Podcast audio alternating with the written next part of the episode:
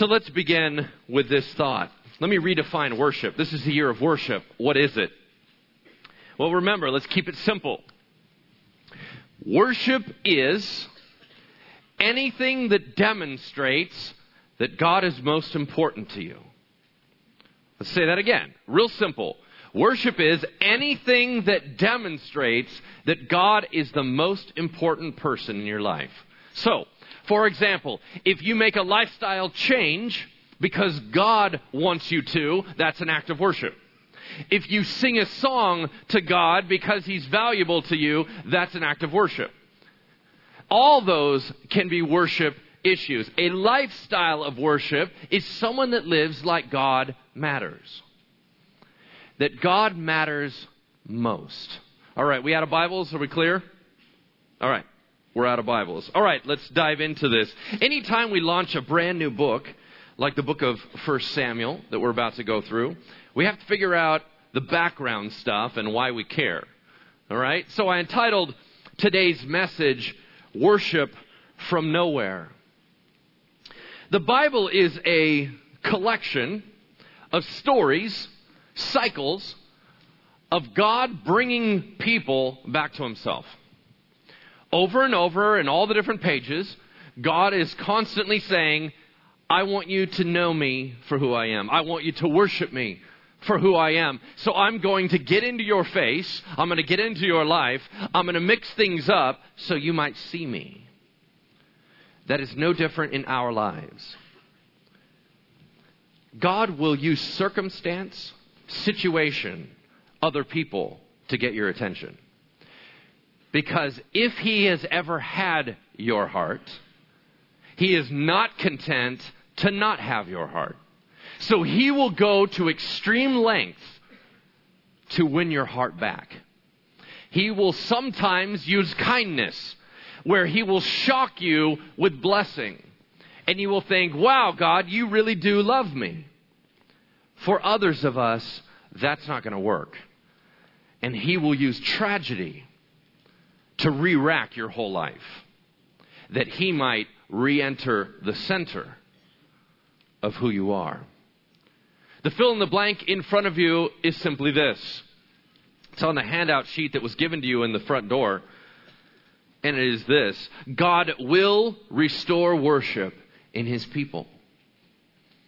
God will restore worship in His people. He knows how.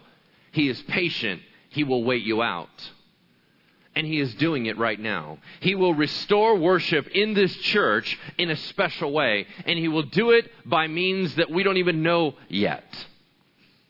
But He will make sure that if we call this a house of worship, that it is a house of worship. He's not content any other way. All right, so let's get into some of the background stuff. First and Second Samuel, the books that you have in front of you in your Bible, used to just be one book. They were called Samuel. All right, awesome. It was broken out later on when they did the Greek translation of the Old Testament called the Septuagint. They broke it out and said, no, let's call it first and second. But it all used to kind of blend together. It trails off right after the book of Judges. In your Bible, it will say Judges, Ruth, little tiny book. Then it goes into First Samuel. In the Hebrew way of organizing it, Ruth is moved somewhere else, and there's a seamless transition. Now, why is it called Samuel? You go, well, Samuel wrote it. Uh, maybe. We at least know that somebody was operating off his personal notes for at least the majority of 1 Samuel. How do we know that? Too much personal information. Samuel was recording stuff and writing stuff down. How do we know that he didn't write the whole thing? Because chapter 25 records his death. That's really hard to write. All right? So even all of 2 Samuel is supposed to be kind of like, oh, after he died. So if you're going to write an autobiography, usually it ends with, I'm really old. Okay, it doesn't usually end with, so anyway, I died, and that's. No, no, only a few people have ever written books like that. Lazarus, right? Jesus, you know, you can do those kind of books, right? And I, anyway, I died, then I rose back to life, and I, okay, when Samuel dies, he dies. Now, what's intriguing is why it's called Samuel. Here's why. What is the book mainly about? it's mainly about the first king of Israel and the greatest king of Israel. First king of Israel, his name is Saul. The greatest king of Israel's name is David. As a matter of fact, if we were casting a play, they would be the two big actors. Because the whole beginning part is really about Saul. Then it shifts over and all the rest of it is about David. They are the ones that everybody wants to focus on. They're the, the best looking guys. And even though one comes out of obscurity, then he's kind of the one that can do all the cool stuff, the David and Goliath stuff. All that is in there. So why is it called Samuel? Samuel, if we're casting the play, is kind of like the side part. Kind of like, well, he's not as good as an actor as the other guys, but he's still pretty good. But he's a side guy. Why does the book start with him? And why does it carry his name on it? Maybe I'm bending it to our year. Maybe I'm making too much of it. But I believe it's because these books are books of worship. And it was Samuel that was the catalyst of worship in Israel. It was not David. It was certainly not Saul. It was one guy who comes out of nowhere that turns the whole nation. He is the one that installs the king, the one that tries to get through to Saul, that Saul would be a man of worship, but he would not. It was Samuel who anoints King David, who builds into him to be the man that he ended up being. It was this guy with a side note leading from the second chair that was constantly restoring worship in Israel. Are you the catalyst in your family for the restoration of worship? Are you the catalyst in your friendships for the worship of God? Are you a Samuel or are you the one getting all the credit but doing very little of the driving for God? What part would you play? Now, there's a few other things that we have to know. These are basically parts of the history books of the Old Testament. If you want to include the first five, which are normally known as Moses' books or uh, the Torah, Genesis kicks it off. Genesis talks about the beginning of all things. At the beginning, God makes everything, it's perfect, and worship is at a maximum. Adam and Eve, perfect state, doing what God wants, God is glorified. By the time you get done with all the history books, you end at the end of 2 Kings. How does 2 Kings end? With all of Israel in captivity. The whole nation's blown up, they're wiped out of their land, and they're imprisoned. How did we go from perfection of worship to waste? The history books in the Old Testament are answering that question. Because the Jews who would read it would say, How did we get here? What happened? I thought we were the chosen people. I thought we were the apple of God's eye. I thought that we were his treasured possession on earth. I thought we were supposed to tell the whole world what God's like. Why do we have no home? Why do we have no land? Why do we have no family unit anymore? Why are we not a nation? And someone would hand them the history books and say, How about you go back through and look? I think God has spelled it very clearly why we don't exist anymore. Of course, after that time, God brought about restoration. But then there was chaos and restoration and chaos. When this stuff happens, let me tell you where we're at in history. We're at about 1100 BC. So let's zoom back. We're at 2011, right? So you add on another thousand and 100, right? So we're at what? 3,000, 3,100, 11 years ago. Same time as the Trojan War. All right, so if you kind of spin that in your mind history wise, it was during a time known in Israel's history as the period of the Judges. One of the darkest, most messed up periods in all of Israel's history. Samuel is likely born while Samson is reigning. Everybody remember Samson? Samson's the judge, the dude with the long hair, the really buff guy, kind of knocks down the pillars. We all remember this guy? All right. Now, Samson and Samuel are linked very closely. Their dads are described in almost the same way.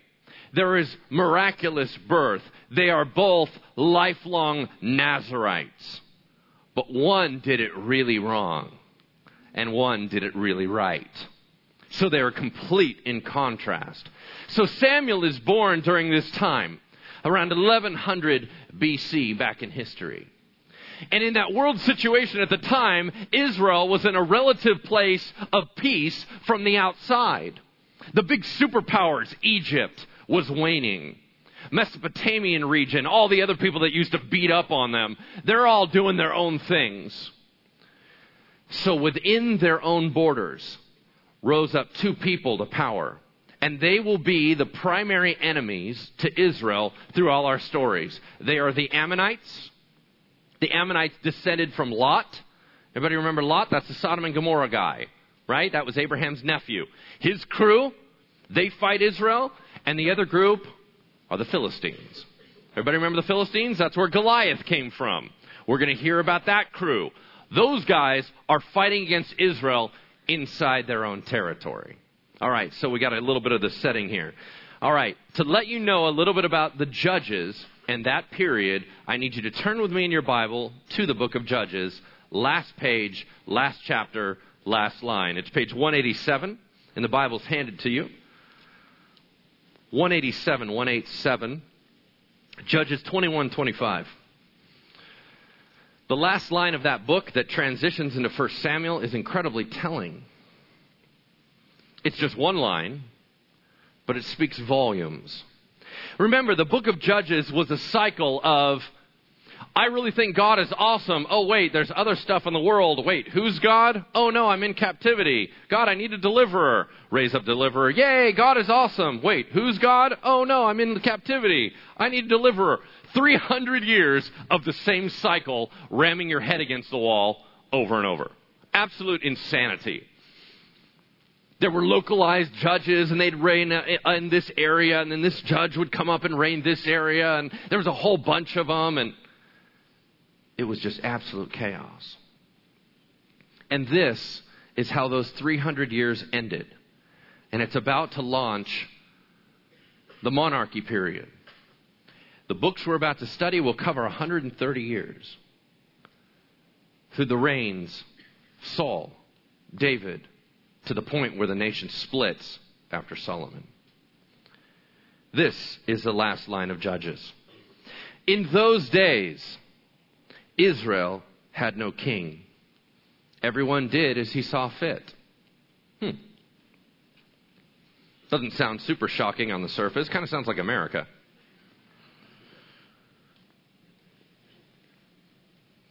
But it's critical. As a matter of fact, it's devastating. Israel had no king. You go, well, of course they didn't have a king. They don't start the king thing until the book we're studying now. So, no, of course they didn't have a king. They've never had a king. So, no, Israel didn't have a king. That's just a fact. Incorrect. Israel always had a king. Who was their king? God.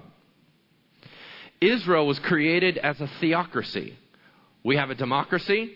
They had a theocracy. Theo, God. God runs the show. To say that Israel had no king means God had been rejected as the leader of Israel. You don't just say that. As a matter of fact, that is an absolute offense to God. To say, we have no king, what are you talking about? We want a king. It means, God, you're not cutting it. We don't like you. We don't care about you. You're not doing anything for our nation. We want what the other nations have. We want a secular society by one statement, they erased all worship in rejecting God as king. That actually is said four times in the book of Judges. There was no king. Everyone did as they saw fit. What does it mean for everyone to do as is right in their own eyes? What does that mean? It means secular society, yeah? It means what we live in. Everybody kind of has their own groove. Well, I'm kind of into this religion and I kind of mush this religion with this one and I make it up as I go along or I don't know, I'm agnostic. I don't know if there's a God or not. And it's all our friends. So what's the problem with it? It's devastating because it's talking about Israel. Why is that particularly bad? Because Israel was created as a nation through a man named Abraham for one reason to demonstrate to the world what God is like. Their whole purpose for existing, God didn't need more secular life. God did not need more secular people. God did not create Israel so we could just have one more nation. Israel was created for one reason alone tell the world what I'm like and what I like. What happens if they cease to do that? They cease to have any value on the face of the earth. You go, wow, they're losers. Same issue to Christianity. Yeah? You are the salt and light of the world. If the salt loses its saltiness, what good is it but to be thrown out and trampled by men? If we are not people of worship, if we Christians are not making an impact on our neighbors, our communities, if we are not living lives that raise up the name of God, then what are we doing? We know all we're doing is taking up space. We are not what we were designed to be. So, as bad as it looks on Israel, it looks the same way for us. I would hope that that is enough to jar us into wanting to be different. Maybe so, maybe not. In this time of wasteland, desolation, no worship, there's one little dysfunctional family that is about to change everything. No one knows about them, no one cares about them. But their faithfulness will change the course of history. God will always have a remnant. God will always have one little core that worships his name. Sometimes it's one dude Noah, right? The whole world was so wicked, God was going to kill them all.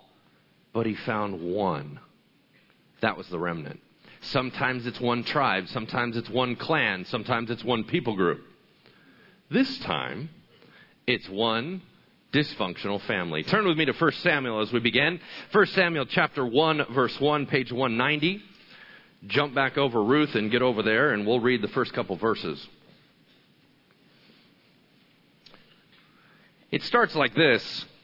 There was a certain man from Ramathaim, a Zuphite, from the hill country of Ephraim, whose name was Elkanah, son of Jeroham, the son of Elihu, the son of Tohu, the son of Zuph, an Ephraimite. He had two wives. One was called Hannah, the other Peninnah. Peninnah had children, but Hannah had none. Year after year, this man went up from his town to worship and sacrifice to the Lord Almighty at Shiloh. Let's pray. Heavenly Father, would you make us, as dysfunctional as we are, a family like that? That consistently worships you. That regardless of our internal challenges, regardless of our poor decisions that leave us in a state of chaos, may we worship you. Would you restore order to our land? Order to our hearts, that you might be worshiped as you ought to be. In Jesus' name we pray. Amen. So here's how it goes. There was a certain man, kind of a nobody, from a town called Ramathaim. Later it's shortened to Ramah, which makes it a lot easier. Many scholars believe that in the New Testament that town became known as Arimathea. Anybody know where that was found? Anybody heard that name before? Joseph of Arimathea in the New Testament was one of the two men that anointed Jesus' body for burial, and it was his tomb where Jesus was laid. That same hometown is the hometown right here. There was a certain man from Ramah, a Zuphite from the hill country of Ephraim, whose name was Elkanah. The name El is the name God. It means God. So anytime you see any name in the Bible that has El in it, somehow the name means something about God. Elkanah means God has created. He is the son of blah, blah, blah, the son of blah, blah, blah, the son of tofu. Right? We don't care about those names. We're moving on. But it says he was an Ephraimite. Well, that's weird. Because one of the books that parallel this one is a book called First Chronicles. And the first nine chapters are genealogies. We know exactly where this guy came from. He is not an Ephraimite by lineage. He's a Levite. What's a Levite? Well, let's go back. If you remember, when God was going to create the nation of Israel, and they were supposed to be the sign to all the world of what God was like, he had priests. They all had to descend from Moses and Aaron. You remember that? All through Aaron's line. The whole parting of the Red Sea guy, the Ten Commandment guy, his brother Aaron, all the priests and priest helpers called Levites had to come through a certain family line. Otherwise, you weren't allowed to do it. That was his people. As a matter of fact, he came through one of the sons named Kohath. The Kohathites had a special job as the Levite team. Their job was to break down the Holy of Holies and move it. That's kind of a big deal. Why? Well, let's remember what the tabernacle was like. It was a tented church in that tented church, there were special rooms. You would walk into the holy place, and there would be fancy stuff in there to minister to God. You walk through the curtain, and there was the Ark of the Covenant, the very presence of God. If anyone would go in there, except the high priest, except the one time a year, they would die instantly. You don't mess with God's stuff one clan was allowed to go in, touch it, break it down, and move it to the next location. Because they were a nomadic people, they would move around. So these guys had a special honor. Once they finally set up the temple, those guys would do other special stuff. But that was his team, that was his family line. So why is he living in Ephraim? Because when they broke out the 12 tribe pieces in the nation, Levites didn't get any land. They got sprinkled all over the nation, and his family grew up in Ephraim. So he is both a Levite and an Ephraimite. All right, let's move on. He had two wives. What's that? All right. Awesome. So now we talk about polygamy. Great.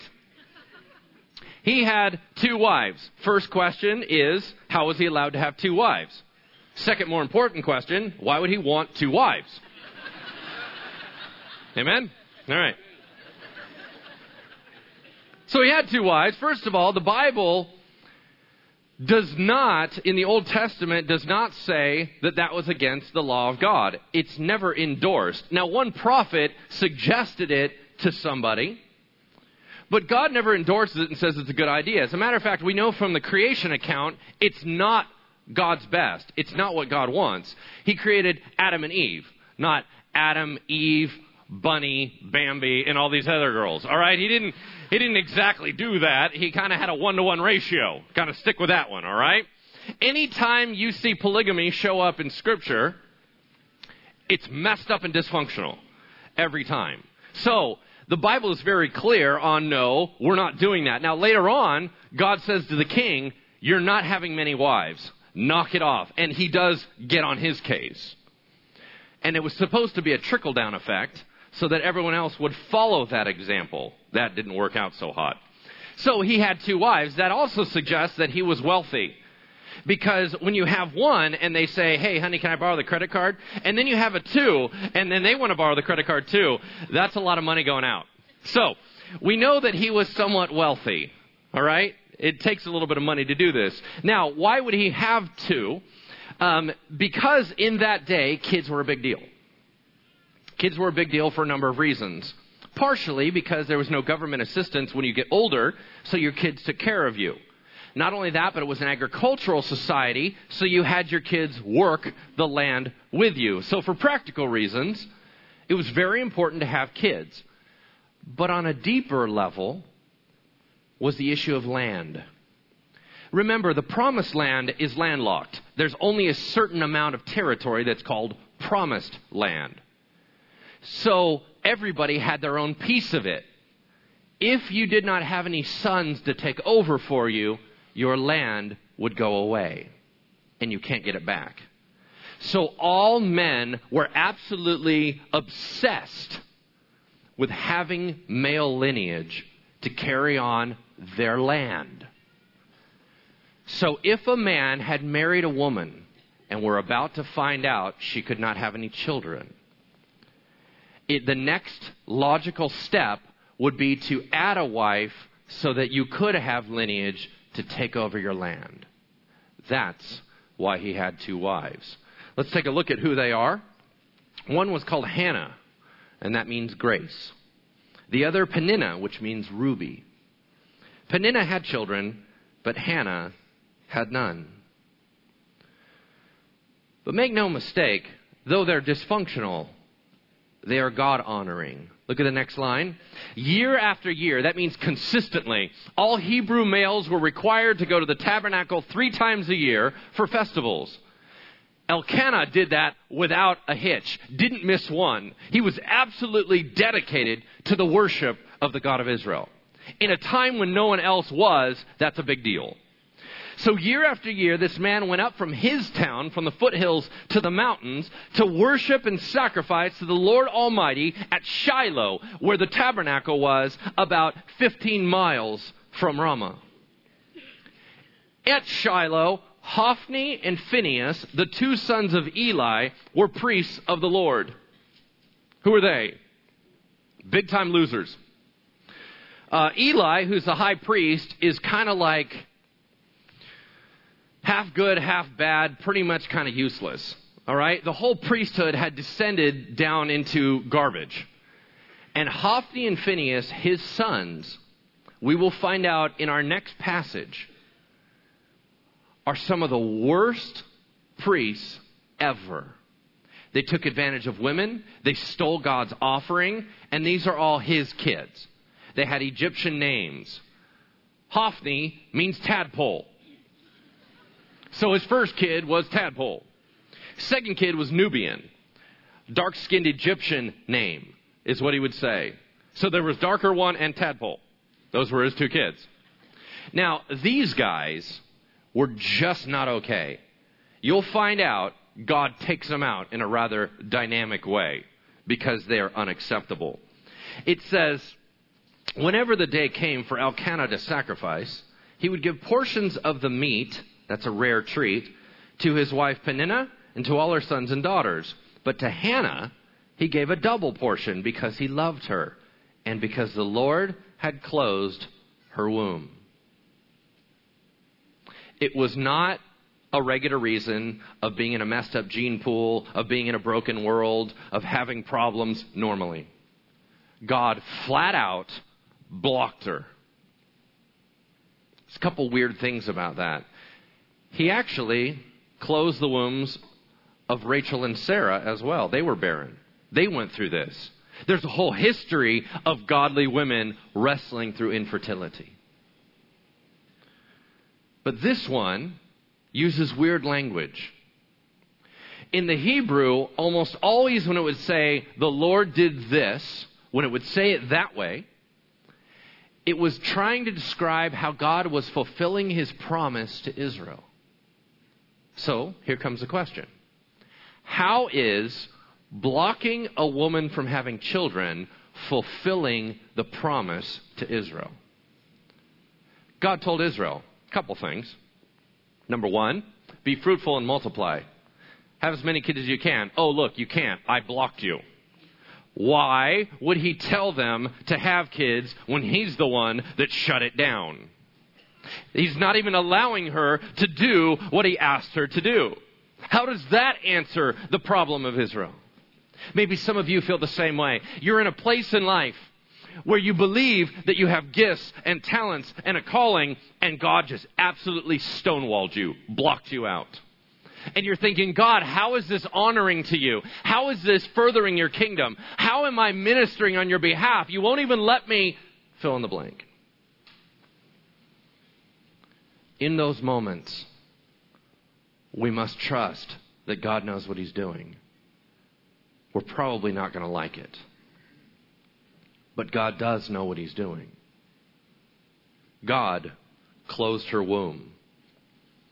And because the Lord had closed her womb, verse 6, her rival, the other wife, kept provoking her in order to irritate and humiliate her, just like Hagar did to Sarah. Same thing. This went on year after year. When Hannah went up to the house of the Lord, her rival provoked her till she wept and would not eat. This is crushing this woman's spirit. Why would God allow that? Why would God allow her to be in personal pain? For those of you ladies that have ever struggled with infertility, you know the emotional torment that goes on in your heart. I want you to take that feeling and put it in a social context where everyone in society calls you cursed. And now you know what she feels like. Then put her in a household where the other woman messes with her head every day. This is a tore up lady. Why would society call her cursed? Because in Deuteronomy, God set up an, organiza- an organized system with Israel. If you do what I tell you to do, I'll bless you.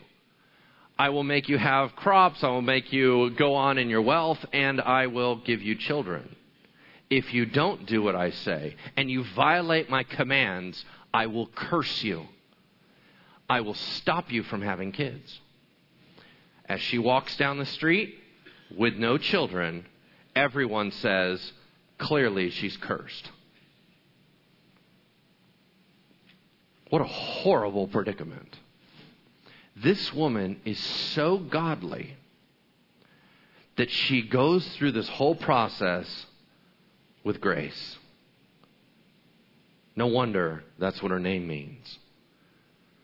Take a look at this at least she had a husband that loved her, right? Well, that's good. Nope. Welcome, insensitive guy. Here we go. Verse 8 Elkanah, her husband, would say to her, Hannah, why are you weeping? Well, I don't know, moron. Maybe you should look at it a little closer. Sorry, she didn't say that. I said that. Why don't you eat? Why are you downhearted, which means angry, not sad? Don't I mean more to you than ten sons? Come on, baby, don't I fulfill you? No, you don't. So that was the help she got. Wonderful. So her husband would go, No, no, no, I love you. You should be just fine. Come on, let's smile about it. All right, he may be godly, but he's stupid. Once, when they had finished eating and drinking in Shiloh, meaning during the Feast of Tabernacles in the fall, when they would go up to this area of God, Hannah stood up. Now, Eli the priest was sitting on a chair by the doorpost of the Lord's temple. All right, who's this guy? Remember, he's the weird high priest guy. His job was to sit at the seat of the door as judge and ruler over the worship service. He would be like sitting right there at the door, making sure that we're all worshiping accurately. So he would look over and be like, What's wrong with you? How come you're not worshiping? He was that kind of thing. And he wanted to make sure, allegedly, that God was honored. The great irony is that his sons were the worst offenders. All right? So he takes notice of this gal Hannah who stands up. In bitterness of soul, Hannah wept much and prayed to the Lord. She made a vow to God, saying, O Lord Almighty, if you will only look upon your servant's misery and remember me, and not forget your servant, but give her a son. Then I will give him to the Lord for all the days of his life, and no razor will ever be used on his head. Let's pause. That's a weird vow. Okay, I don't know how many of you have ever said to God, God, if you give me a child, I'll make sure he always has long hair. That is that's kind of odd. All right? But not in ancient Israel. What is she doing? She's invoking a Nazarite vow on him. Now, a Nazarite vow is a dedicated time to God. It was almost always temporary. Only very few, the only recorded ones are Samson and Samuel, though we believe that John the Baptist was as well. There's a couple other guys that did Nazarite vows. You would grow your hair long as an outward sign that you were dedicated to God during that period. At the end of it, you'd cut your hair off. And there were two other restrictions. As long as you're under vow, you can't eat anything with grapes. No fermented drink, no wine, no beer, no nothing like that. Cut it out of your life. The other thing was you weren't allowed to touch dead bodies, which we all look at and we go, okay, right on, that'll be a hard one. Okay, in their society, death was handled a lot differently. Everything was handled by the family. So it would mean that if someone passed away in your house, you would have to back up. You couldn't even get near them. It was a very specific, if there was roadkill on the ground, you did the whole stepping over, kind of wandering away, right? You don't touch any dead bodies ever. This is all stuff that Samson went through. Why would she do that? Well, you're going to find how much she wants his child and how much she honors God. Because what she's about to do is extraordinary. All right, let's keep looking at it.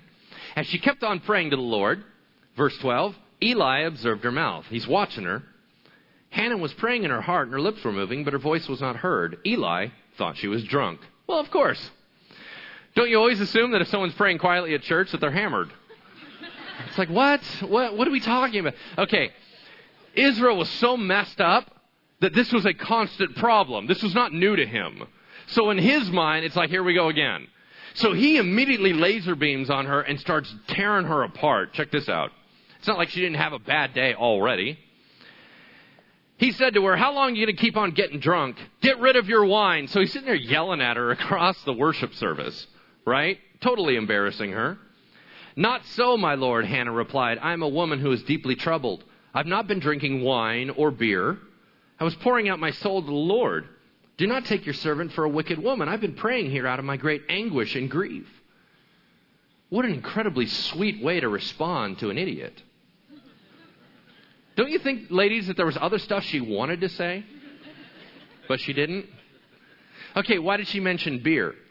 You go, well, that's weird. I thought that all er, began at Golden, Colorado, right? You know. Okay.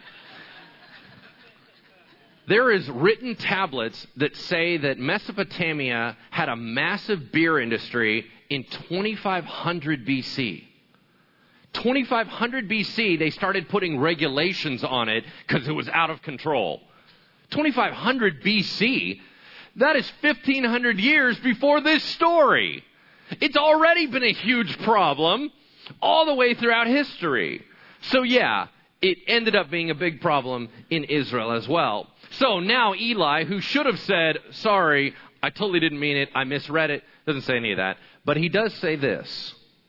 Now remember, he may not be a good holy guy, but he's the only holy guy she had. So she takes him seriously. This is what he said. Eli answered, verse 17, Go in peace. May the God of Israel grant you what you have asked of him. She said, May your servant find favor in your eyes. And she went her way, ate something, and her face was no longer downcast. For the first time in a long time, she had hope. A holy guy said God might answer her prayers. She took that as a sign. Early the next morning, they arose and worshiped before the Lord. That word worship means fall down on your face, lay down before God. Then they went back to their home at Ramah. Elkanah lay with Hannah, his wife, and the Lord remembered her. Okay, this is a very important phrase. I need you to lock this one in your head. Anytime you read the Old Testament, this one will throw you. And God remembered her. In our language, that suggests that he had forgotten her. Okay, that is not correct. In the Hebrew language, what it means is God knows, God sees, God pays attention. But practically speaking, if he has not answered, he is practically has forgotten the situation. And once he turns his attention to start fixing it, he remembers. Does that make sense? It means actively starting to do something about it. All right, so anytime you hear that, God remembered them, it meant, and he began to take action to solve their problem. All right? So God remembered her. So in the course of time, Hannah conceived and gave birth to a son. She named him Samuel, saying, Because I asked the Lord for him. When the man Elkanah went up with all his family to offer the annual sacrifice to the Lord and to fulfill his vow, because remember, he was in on it too, she made a vow that if you let me have a kid, I will dedicate him to you. So Elkanah backed that up because Hebrew ancient world, if a woman made a vow, a wife made a vow to God, the husband could come back in and go, Nope, I'm not buying it, it's off. He stepped in, locked it down. Hannah did not go. She said to her husband, After the boy is weaned, that's up to three years old, I will take him and present him before the Lord, and he will live there always. Do what seems best to you, Elkanah, her husband told her. Stay here until you've weaned him. Only may the Lord make good his word. So the woman stayed at home and nursed her son until she had weaned him. And after he was weaned, she took the boy with her, young as he was, along with a three year old bull, an ephah of flour, and a skin of wine, and brought him to the house of the Lord at Shiloh. All right, real quick pause on something most of you aren't going to care about, but it's important as we move forward. There is problems in translating Samuel. Here's why. There are two ancient texts that we translate the Old Testament from. I say we, I haven't done anything. There are two ancient texts that scholars have translated from. The Hebrew one, called the Masoretic text. The Greek one, called the Septuagint. They don't agree on a number of different things in Samuel. Part of the reason is that the traditional Hebrew one that most people want to go to is in horrible condition. It's been eaten away by time, it's been eroded, it's messed up. As a matter of fact, one of the big blessings of finding the Dead Sea Scrolls was that it helps to clarify the Hebrew text.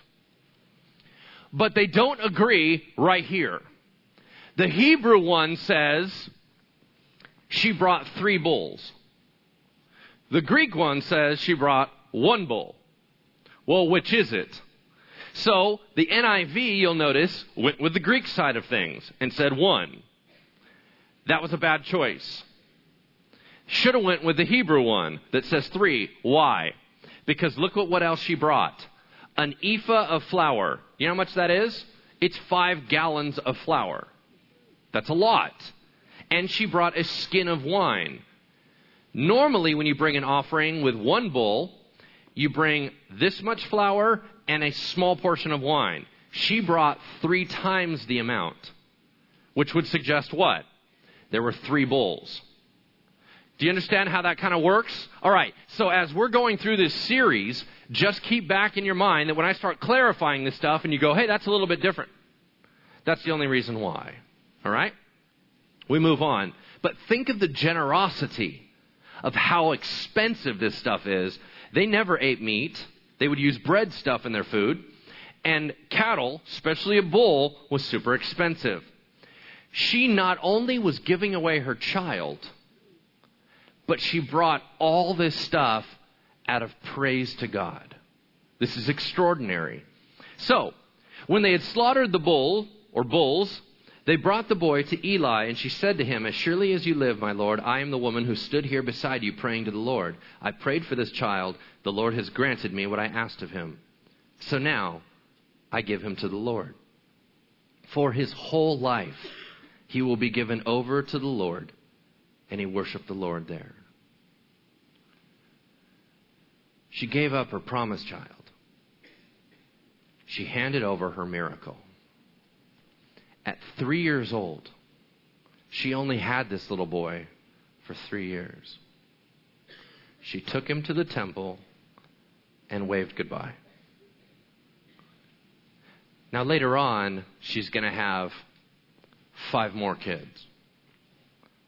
But remember, it's not about how many more you have, it's about the one you don't have. How could she do that? Her whole life was dominated by wanting one thing. God gave it to her, and she gave it back. This woman's faith and worship is so extraordinary, I can't even grasp how that would work. And now she sings a song. This song will be the pattern that Mary uses when she becomes the mother of Jesus and writes in the New Testament a famous poem called Mary's Magnificat. It's patterned after Hannah's. Listen to her heart of worship as we close. Then Hannah prayed and said, My heart rejoices in Yahweh. In Yahweh, my horn, my strength is lifted high. My mouth brags and boasts over my enemies, for I delight in your deliverance. There is no one holy like the Lord. Meaning there's no one other, no one so great and exalted, no one, no being outside of our world like you, God. There is no one besides you.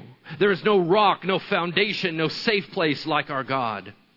Do not keep talking proudly or let your mouth speak such ignorance, for the Lord is a God who knows, and by him deeds are weighed. The bows of the warriors are broken, but those who stumbled are armed with strength. Those who were full hire themselves out for food, but those who were hungry hunger no more. She who was barren has borne seven children. Pause. That's Hebrew poetry. She did not have seven children. She will never have seven children. She will have six. Why did she say seven when she only has one right now? Because in Hebrew, seven is the number of perfection. What she said is, I have received the perfect of all children, the answer to my soul. But she, meaning the other woman in the family, who has many sons, pines away. The Lord brings death and makes alive. He brings down to the grave and raises up. The Lord sends poverty and wealth. He humbles and he exalts. He raises the poor from the dust and lifts the needy from the ash heap. He seats them with princes and has them inherit a throne of honor. For the foundation of the earth are the Lord's. Upon them he has set the world. He will guard the feet of his saints, but the wicked will be silenced in darkness. For it is not by strength that one prevails. Those who oppose the Lord will be shattered. He will thunder against them from heaven. The Lord will judge the ends of the earth. He will give strength to his king and exalt the strength of his Messiah. Then Elkanah went home to Ramah, but the boy ministered before the Lord under Eli the priest. And she walked away and the seed of worship was planted. One of the most common phrases you'll hear used of Samuel moving forward is that phrase right there. And Samuel, worship before the Lord. That is what I want the catchphrase to be for you. May people say of you, Roger worships before the Lord. Marianne worships before the Lord. Scott worships before the Lord. Why? Because to worship before the Lord is a picture of a throne room. And you are the servant kneeling before your king and saying, What do you want, Master? For I will go do it. That heart of submission, of surrender, of worship is that phrase. Is that your life? Is that my life? Is that our church? God will find a way.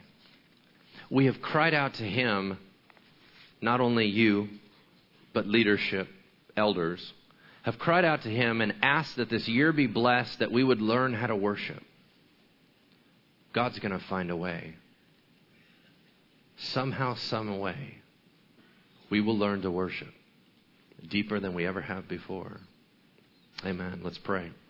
Heavenly Father, may you be glorified in this place, and may it begin with me. May it begin with us. To all that would pray this prayer, let it begin with us, Lord.